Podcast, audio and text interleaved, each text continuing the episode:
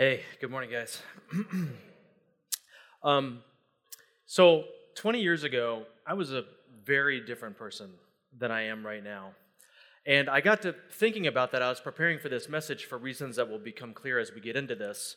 But I thought, I hadn't thought about this in a while. And I thought about a lot of the things that I did. And I thought about how I saw the world and how I thought about the world and the things that I said. And it felt like I was thinking about what some other person had done because so much has changed in my life in the last 20 years and, and more importantly so much has changed in my own mind and in my own heart that it really does feel like i was almost a completely different person.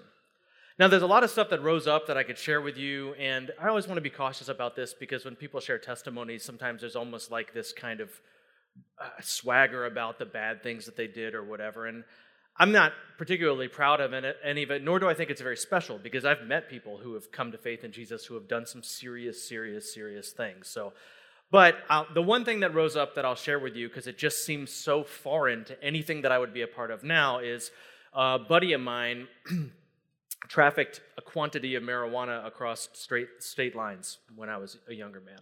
And now it was just marijuana; it wasn't like narcotics, but it was a quantity, a, a felony sized quantity of marijuana, and it was across state lines.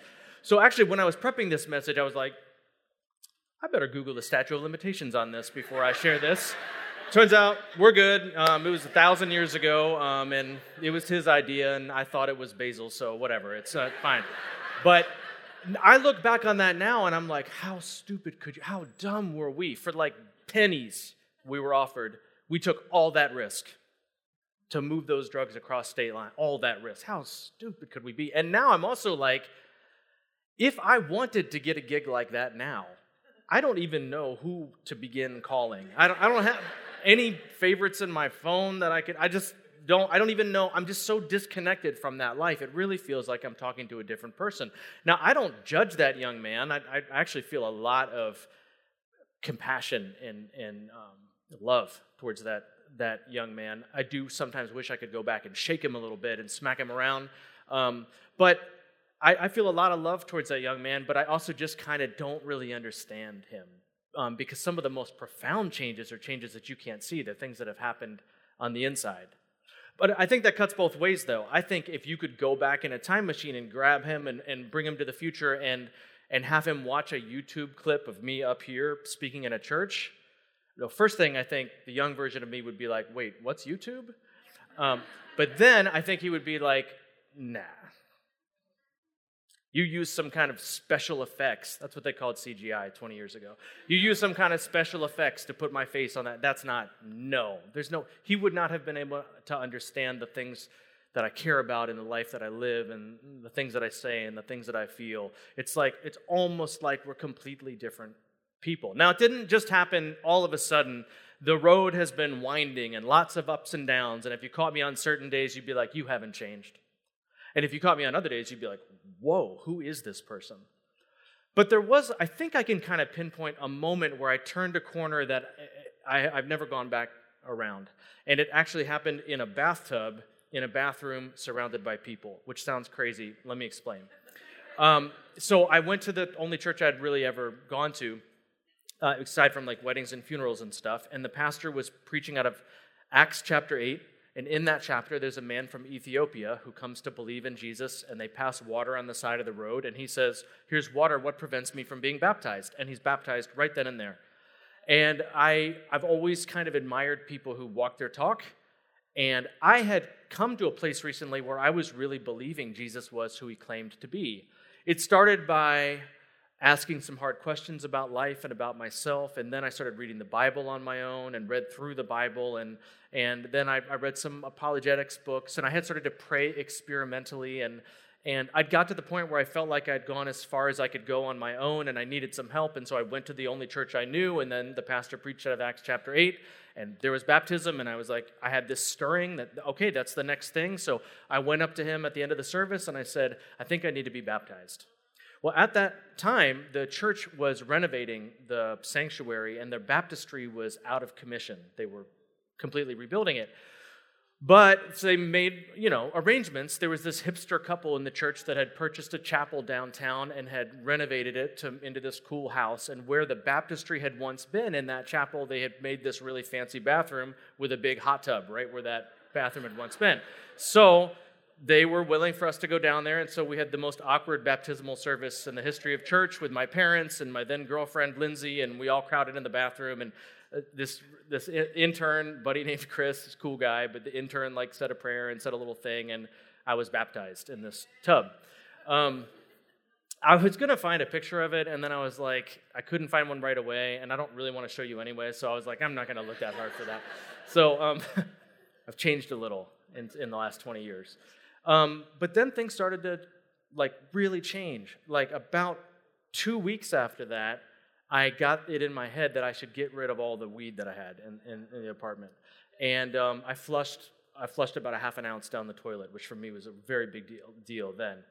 It was only 60 bucks back then. Don't laugh too hard if you, because then people are going to know your past. But like, it was only half an ounce. But for me, I was making about 200 bucks a week at Papa John's, so that was a big deal. And uh, I, I flushed it down the toilet, ran a bath instead, and about 10 minutes later, I was flooded with this warm, tingling presence. And I, I, started to laugh out loud in my apartment, and I said out loud to my empty apartment, This is you, isn't it? This is you. And then, not long after that, Lindsay and I started to feel like we needed to stop having sex. And, um,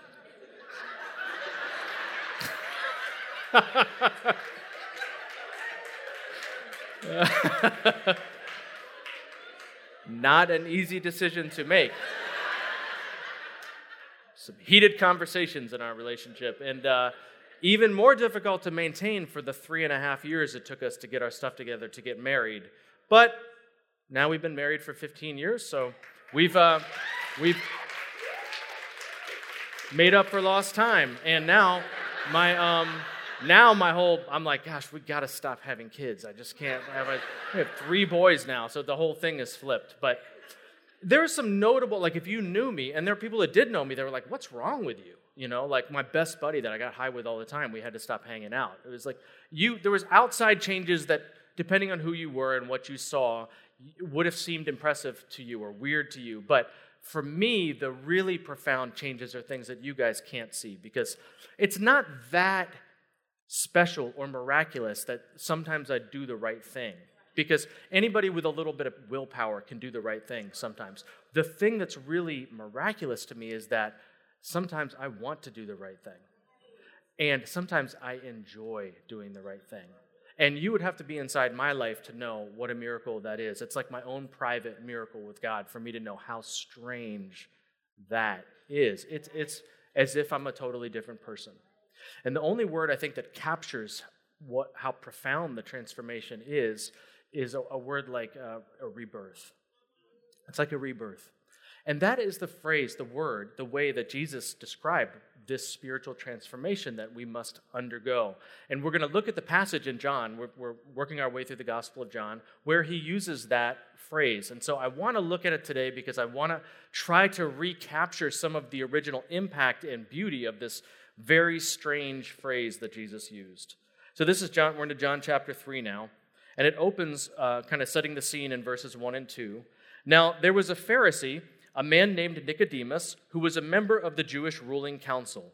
He came to Jesus at night and said, Rabbi, master, teacher, Rabbi, we know that you are a teacher who has come from God, for no one could perform the signs you were doing if God were not with him. Now, uh, last week, Jordan um, introduced this passage and really zeroed in on that word Pharisee. And if you did not, if you haven't heard that message, it's really worth going to the podcast to listen to because Pharisee is one of those words that over time has kind of lost its meaning for us a little bit. Like we now read Pharisee and we think those were the bad guys. But in, in that day, the Pharisees were the upstanding members of the community. They were the well respected moral members of the community. And the spirit of Pharisaism, uh, we could fall victim to it today just as well. So it's really worth listening to that podcast. But this man, Nicodemus, he's a community leader, he's a moral man, he's an upstanding man in the religious community, and he's a member of the Jewish ruling council. So he has some authority, some competence, some power. He's a big deal.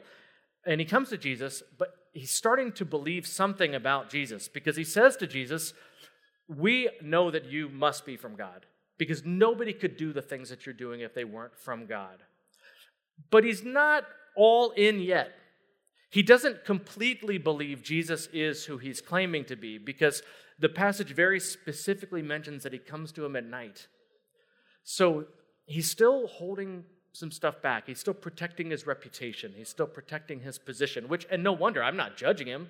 Uh, we all do that. No wonder he had, this man had a lot to lose. And, and who is this guy? This carpenter from nowhere. Like, who, who is this guy? But there's something going on here. He doesn't fully believe who Jesus is, but he knows there's something going on here. And he comes to him and he says, Good, we know, we know you come from God because of these signs. And then Jesus says something very strange. Verse 3 Jesus replied, Very truly, I tell you, no one can see the kingdom of God unless they are born again. How can someone be born when they are old? Nicodemus asked. Surely they cannot enter a second time into their mother's womb to be born.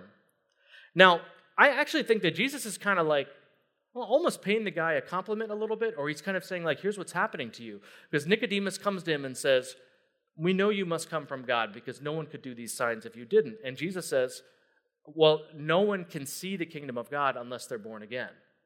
So he's saying something's happening to, to this man, Nicodemus. We want to put Nicodemus in the bad guy category, but that's not how Jesus treats him here. Um, so Jesus like something that happens. Now, Nicodemus doesn't really, either he doesn't get the metaphor or he disagrees with it. Now, a lot of times people read it like he doesn't get the metaphor. And if that were the case, I mean, who could blame him? We have all benefited from 2,000 years of church history and, and commentary on this. So uh, if Jesus said you've got to be born again and Nicodemus didn't get that immediately, like we have the benefit of hindsight. That would be like if you came up to Jesus and he was just like, you got to start talking with your ears. And you'd be like, oh, yeah, yeah. Wait, what? That, that's kind of what happened here. It's like, wait, what? But how can you do that? I actually think that Nicodemus totally understood his metaphor. This is a very intelligent man. This is an educated man. I think Jesus. I think Nicodemus was like, okay, I get you're saying you have to start over totally fresh. You can't build on what's already there. You have to tear it down and start over again. And he takes Jesus' metaphor and plays off of it and says, okay, well, let's push that metaphor to the ultimate conclusion. It doesn't work, Jesus. How could you be, how could you, okay, you have to be born again? How can you do that? How can you start all over? How could you ever get rid of everything that's gone before and start off fresh? So he's still sort of talking to Jesus like we're peers. Like I'm a teacher of the law and you're a teacher of the law and we're reasoning this out. And then Jesus responds. Uh, well, actually, before I do that, let me just pause to talk about that phrase, born again, because like Pharisee and like some other words, that phrase I think has lost its meaning and it's kind of taken on kind of an old timey tent revival, uh, churchy type connotation in our day today. And I want to try to recapture what Jesus actually said and what he meant when he said that phrase. So, this happens to language. You've all noticed that this happens to language. I'll give you two modern day examples. Um, this is going a ways back because we've lived in the city for a while now, but when I first moved to New York City, before I moved here, the word gourmet actually meant something to me. and now, I mean, there's a gourmet deli that I go to on the regular, and I'm not, I have no problem with it. It's great, but but here gourmet basically means regular. That's what because my gourmet deli is just a regular deli. That's all it is. And this is another one. Um, so, my first job when I was a teenager was I worked as a laborer for a company that was rehabilitating historic buildings downtown and, and turning them into these fancy, like loft apartments or whatever. Uh, whatever. And uh, the term gut renovated means something in construction. Gut renovated means you have torn it all the way down to the guts, the studs, and the joists and then did everything else new. So there's new HVAC, there's new electricity, there's new plumbing, there's new outlets, there's new drywall, there's new windows, there's new trim, there's new woodwork, there's new ceilings hung, new floors put down. Everything's new. That's what gut renovated means. I have been on a few apartment searches in New York City and read a few Craigslist ads. And that's not what gut renovated always means here. Here, gut renovated basically means we painted we painted it white. We just rolled over all the outlets with paint. There's even some paint on the floor. Gut renovated. So if you let words sit in the language, they change. And even if you look at the history of language, languages change. I mean, English is about 500 years old as we know it. So the words shift and morph, and whole languages come into being. So language shifts, and it's certainly happened with the term born again. Well, I asked Lindsay, my wife, what is that? What do you think of when you, you hear born again? And she thinks of something that I don't think of. So this was really interesting to me. She's like, when I hear born again, I think of someone who was a Christian or who was brought up in the church and then they went kind of wild and then they came back to it. They're born again. And I was like, oh, interesting. I could see where people would think that. Me, when I hear the term born again, I think like super Christian. I think a born again Christian is like extra Christian. They're those they're those Christians that you can't you can't even really have a conversation about football because they're gonna like bring that back around to personal evangelism in just a second. It's like you you're not just a Christian, you're like a real extra Christian. I have heard people use the phrase as like a type of Christian. So you'll hear people say, like, you got Catholics, you got Baptists, you got born again Christians. Like, it's another, another type of Christian. So, what does this phrase mean? When Jesus said, you must be born again to see the kingdom of heaven, we might not have to go farther than the footnote in your Bible.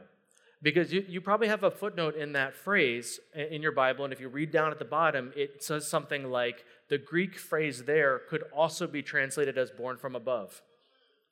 And for some reason, the translation born again caught in our language, and so it's kind of become weird, but that may be enough. If we just substituted born from above, that might be enough to be like, hmm, what, what is Jesus saying here? What does that mean? You must be born from above in order to see the kingdom of heaven.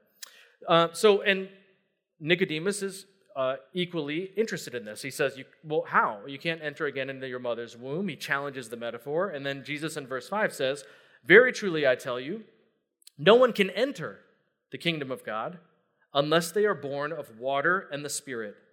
Flesh gives birth to flesh, meaning the, the natural world gives birth to the natural world, but the Spirit gives birth to spirit.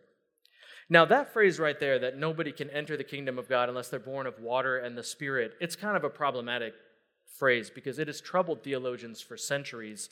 And um, I'm sorry to say, I cannot, I can't break it down for you and tell you exactly what it means because I went on a dive and there are different interpretations, all of which to me seem to have some merit. So some people think that Jesus uh, was referring to your physical birth and your spiritual birth. So, born of water is a metaphor for the release of the amniotic fluid when you're born. And I have witnessed some births, and you could say that baby was born of water when that happened.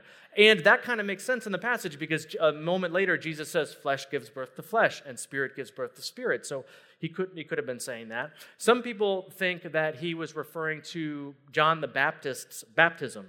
Um, because, and John the Baptist said, I have come baptizing in water, but one is coming after me who will baptize with the Spirit. So that kind of makes sense that John the Baptist's baptism was a cleansing of all that had come before, making a way ready for the Lord to come in. Some people think that this refers to Christian uh, baptism, that you have to be born of water and, and born of the Spirit. And, and I think that could kind of make sense because later in this chapter, Jesus and his disciples go out baptizing. And so that kind of makes sense. Some people are very uncomfortable with that notion because it sort of seems like, wait, is he saying you have to be baptized in order to be saved? And then isn't that like a work of righteousness? And aren't we saved by grace alone and by nothing that we do?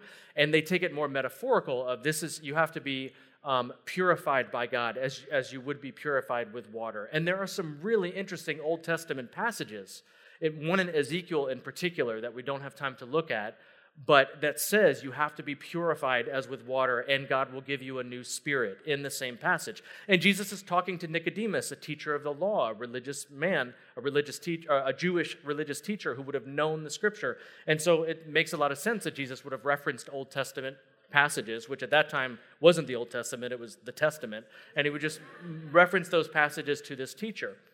Me personally, I tend to read it as baptism that when the first time I read it and the way that it strikes me is it's talking about baptism, although I understand the discomfort that that can cause, because people start to ask these questions of like, well, what, wait a second, I thought you were just, if baptism isn't something you do, you can't earn salvation, it's just faith in Jesus. And what happens if you can't be baptized or you never learned about baptism? Or can, are you saying God can't save somebody if they don't get baptized? And of course not.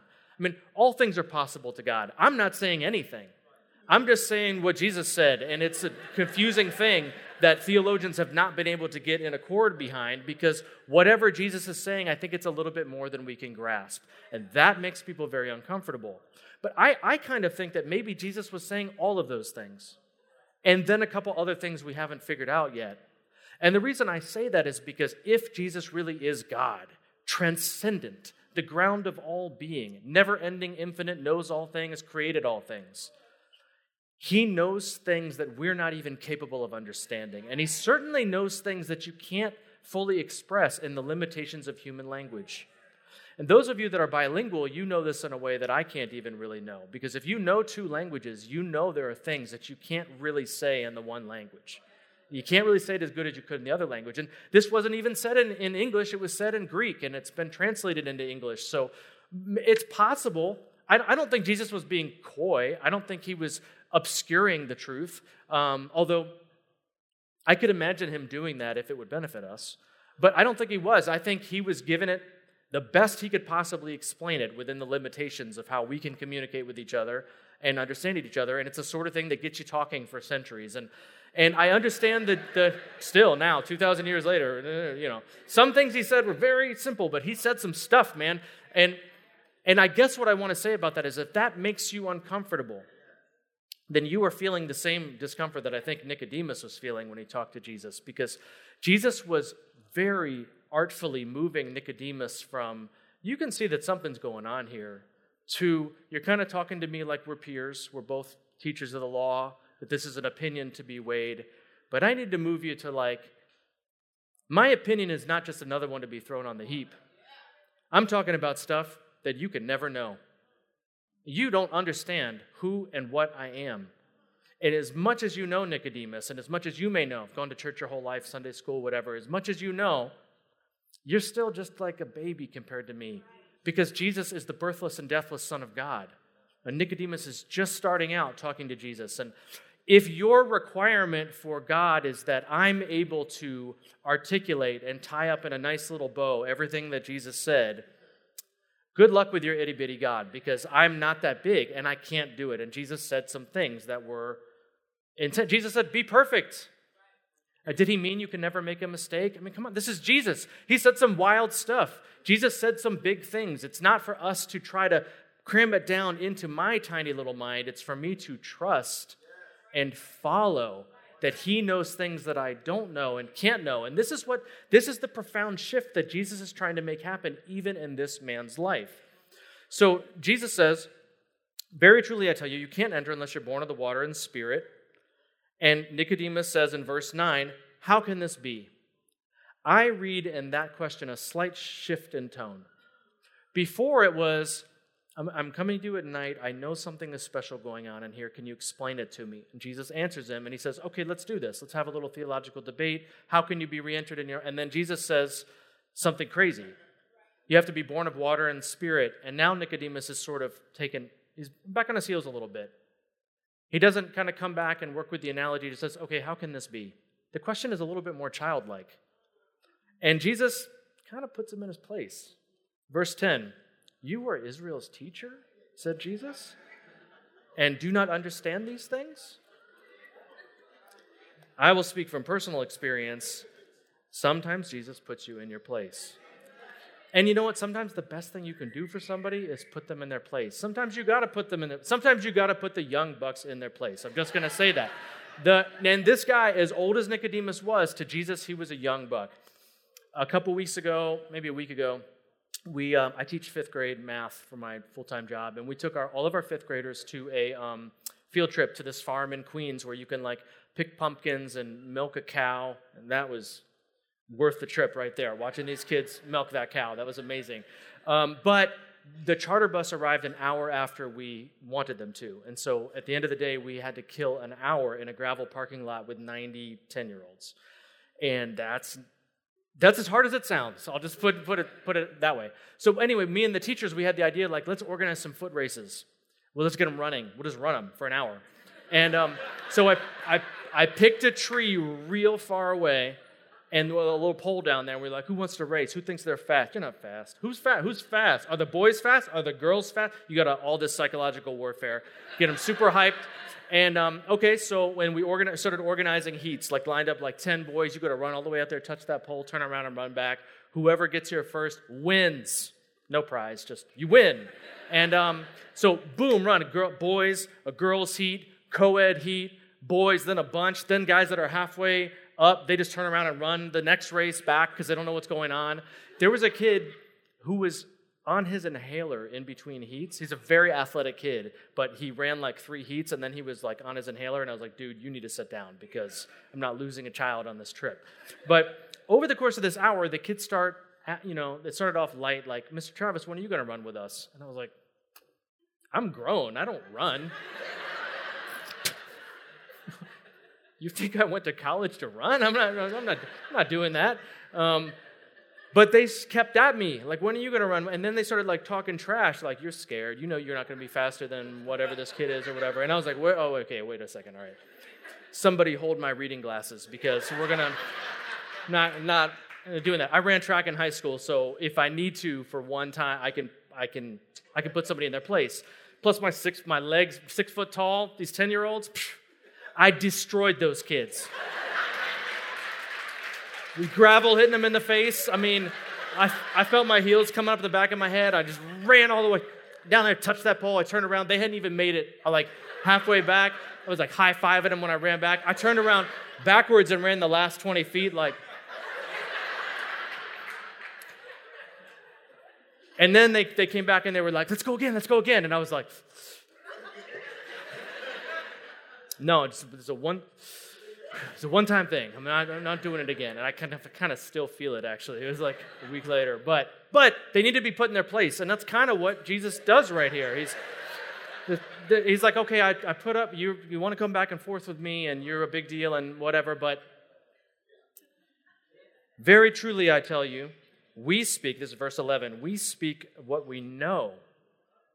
We testify to what we have seen, but still, you people do not accept our testimony. I've spoken to you of earthly things, and you do not believe. How then will you believe if I speak to you of heavenly things? No one has ever gone into heaven except the one who came from heaven, the Son of Man. Saying, look, this is not just another opinion for you to weigh. I'm not, the things that you are trying to imagine and trying to believe, I've seen them. I made them. I just came from there. This shouldn't really be a conversation like this you should be just saying, Teach me. What do I do? Now, I don't think that Jesus was trying to like smack this guy down. I actually think he was trying to open him up. And I think he did. I think he opened this guy up. But what Jesus is trying to bring him to is you, you've got to trust me. You've got to believe in me. And I say that in part because that's where this whole passage is leading. We're, we're not going to get into this until next week, but the passage next week, we're going to see the most famous verse in the entire Bible, John 3.16.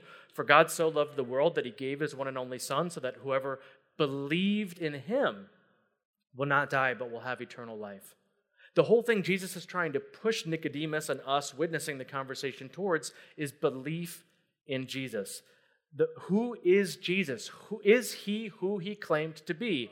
And he's trying to push us farther than, you know, Jesus was a really deep dude, man. He had some important things to say. And even farther than where Nicodemus was of there's something God, he's from God. There's something divine about. He's trying to push it even farther than that that I am God.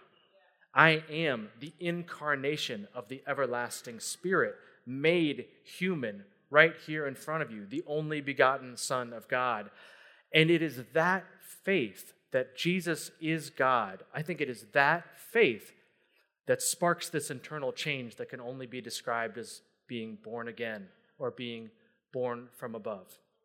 Because if you believe that Jesus is God, then you also start to believe that then God is like Jesus. And if God is like Jesus, he's trustworthy. You can trust him. Because if God is like Jesus, think about what that means. Think about what it means if God is like Jesus. That means God, the transcendent one that's beyond you, that's always existed, that's ever present, that's everywhere, that knows all things. That God, He's not far away. He's right there with you. If God is like Jesus, He's like, I'm right there with you. I'm right next to you. I've come into your space. I'm knocking on the door of your heart. I'm not far away. And that means that God does not condemn you. He does not. In fact, God would give anything, has given everything. Not only would God Himself give His own life, but God would give the life of His only begotten beloved Son for you. There's nothing else God can give. He's given everything to have you. So, so far beyond having forgiven you, so far beyond, Jesus doesn't even think that way. He's like, I've removed your sin from you as far as the east is from the west. You're, you're walking around carrying around all this baggage that I've, I've taken care of. If you trust me, if you believe not only that I'm God, but that God is like me, that changes things. It also, though, means that he, he might push you a little bit, because Jesus definitely pushes people. He might challenge you, he might even put you in your place a little bit. And it's certainly going to ask you to follow him through things that are scary and maybe even dangerous and maybe even painful and, and things that you won't understand, things that you can't do yourself, that you need him in order to even do. If God is like Jesus, then maybe God, life, is going to ask those uh, things of you. But if God is like Jesus, that means that he has given his life for you. There's nothing he wouldn't do for you, and he is trustworthy.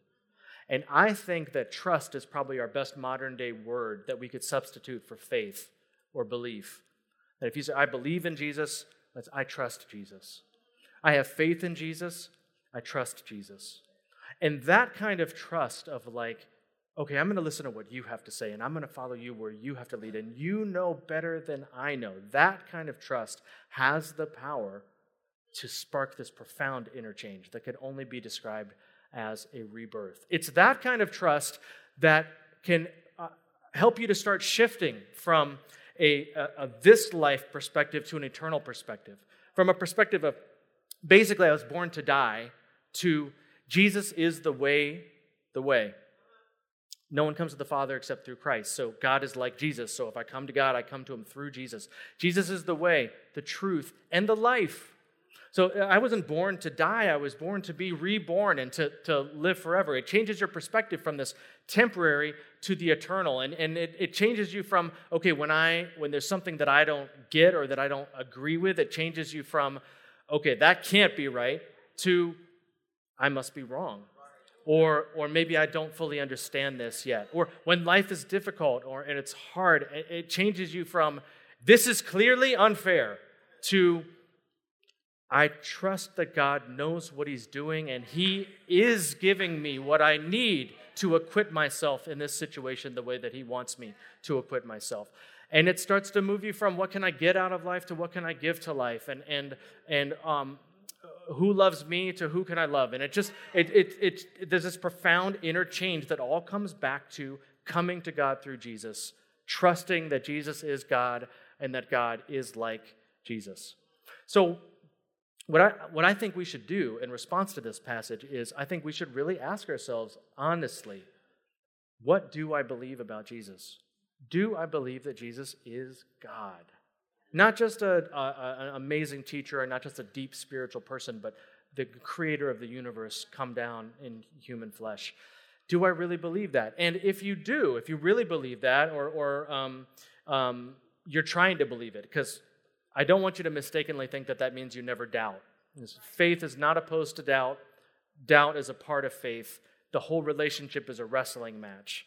In fact, Israel is called he who wrestles with God. The people of God are those who wrestle with God. So it doesn't mean you never doubt, but do you believe that? Have you decided to believe? Do you believe that Jesus is the Son of God? If you do, then I think the challenge for us is to add the other half of that on. Well, if Jesus is God, then God is like Jesus and let that work itself out through every aspect of your life through the way that you think, the way that you feel, the attitude you choose to have, the expectations you have for the day, the way that you see other people, the way that you speak, and the way that you treat other people. Let it work itself out in how you talk to God.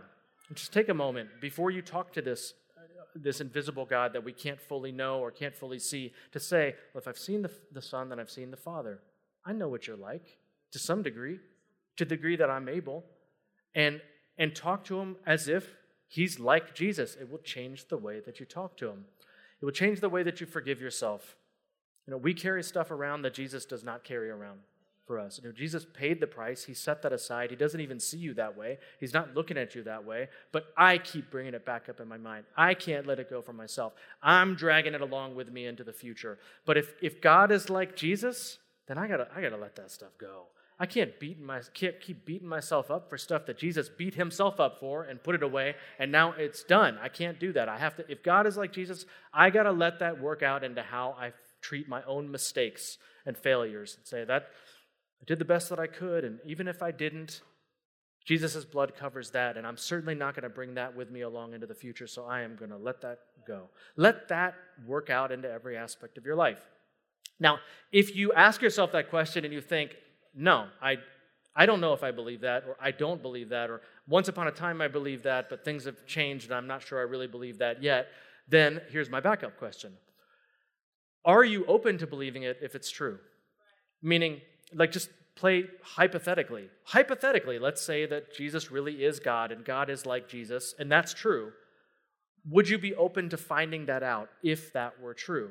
If not, if you're like, I already know there's no way that's true, I know it's true, then I honestly I wish you nothing but the best. You you got it. You know, you know what you think. If you are at all open to the possibility that it's true, however you feel about it, then this is what I recommend. I recommend you go on the great experiment. That's, that's what I call this. I, it's something that I did. I didn't really know that I was doing it, but when I was first starting to believe this, I started to pray experimentally. I, I wouldn't have called it prayer, but what here was my thinking. I thought, okay, if God exists, and if He's all powerful, and if He cares about what I think about Him, then I could talk to Him and reasonably expect Him to respond to me. Now, you got to start with that. You know, it's only, you have to start somewhere. So you have to start with that. And just hypothetically, not that I believe this, but hypothetically, if he exists and he's all powerful and he cares, so he can do anything and he cares about what I think, then I could talk to him and he can hear me because he's all powerful and he exists and he would respond. And I just experimented with it. The prayer that I prayed was, okay, God, if, if you exist and you're all powerful and you care what I think, give me faith. Give it your best shot. And there was even a little bit of a try it. You know, give me faith. And I think that's enough. If you mean it just a little bit, I think that's enough. God knows what He's doing. Um, but if you actually, maybe your prayer sounds a little bit different than that, but if you actually pray that way, hold on to your socks because you have no idea what He might do in your life. You really don't. But he, that's the catch. The catch is you don't get to tell God how to respond to your prayers. Because if if Jesus is God, then he's God. And he actually knows what you need. You might think, like, what I need from you is a sign that looks like this. And Jesus is like, no, you don't. You don't even know what you need. That's not what you need. That, that wouldn't help you, it would hurt you. If he's God and I'm not God, then Jesus actually knows what I need more than I do. And so if you pray a prayer like that, and then take what comes experimentally, just sort of like as an adventure, and say, well, if that was God's response to my prayer, what would that mean? And I can't tell you. What, I can't tell you what He'll do. He might, um, He might put you in your place a little bit, um, and that's not always fun. Um, uh, I think He only does that out of love because He knows that's what we need right there. But He might, you know, uh, you might have a feeling inside um, that you know is there that you could ignore if you chose to, but you know it's there uh, a feeling that there's something, some step that you need to start reading the Bible, or, or there's a trusted friend you should talk to, or there's some step that you need to take. And you could either say, okay, well, if God is all powerful and He exists and He cares what I think, and I asked Him, and then this, I'm having this feeling, you could say, like, okay, let me try this experiment and see what happens. Or you could say, like, no way, God doesn't exist, and just erase the assumptions that you started with. Or you could try the great experiment and see what happens. And um, I don't know exactly what will happen for you, but I'll, I'll just tell you what has happened for me, because I, I think maybe it will happen. If it happens for you too, this is what will happen. You will become you. Because when I look back on that young man that I was 20 years ago, that wasn't me. It's not like God changed me into a different person. I was the different person. And I'm not completely changed, like that guy is still in me now. He's just not in charge anymore. And the person that I am now, the person that I'm becoming, has been there all along. He was, he was closer to the surface when I was like three years old. And I used to dream about the things that I wanted to do with my life. But then I thought I knew who I wanted to be, and that led where it led. But God didn't come in to change me into a different person, He, he came in to make me more myself. And for whatever it's worth to you, I have never in all my life been more comfortable in my own life than I am now.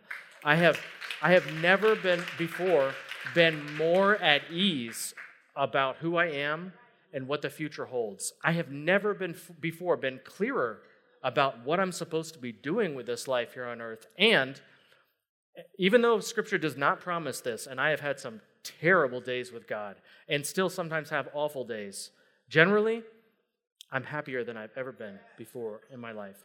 And I have the feeling that I'm really only just getting started. And I think, I have this feeling that I think even when I come to the day of my death, I'll feel like I'm really only just getting started with this. And so, may you enter into this roller coaster adventure of following Jesus. May you believe that Jesus is God and that God is like Jesus.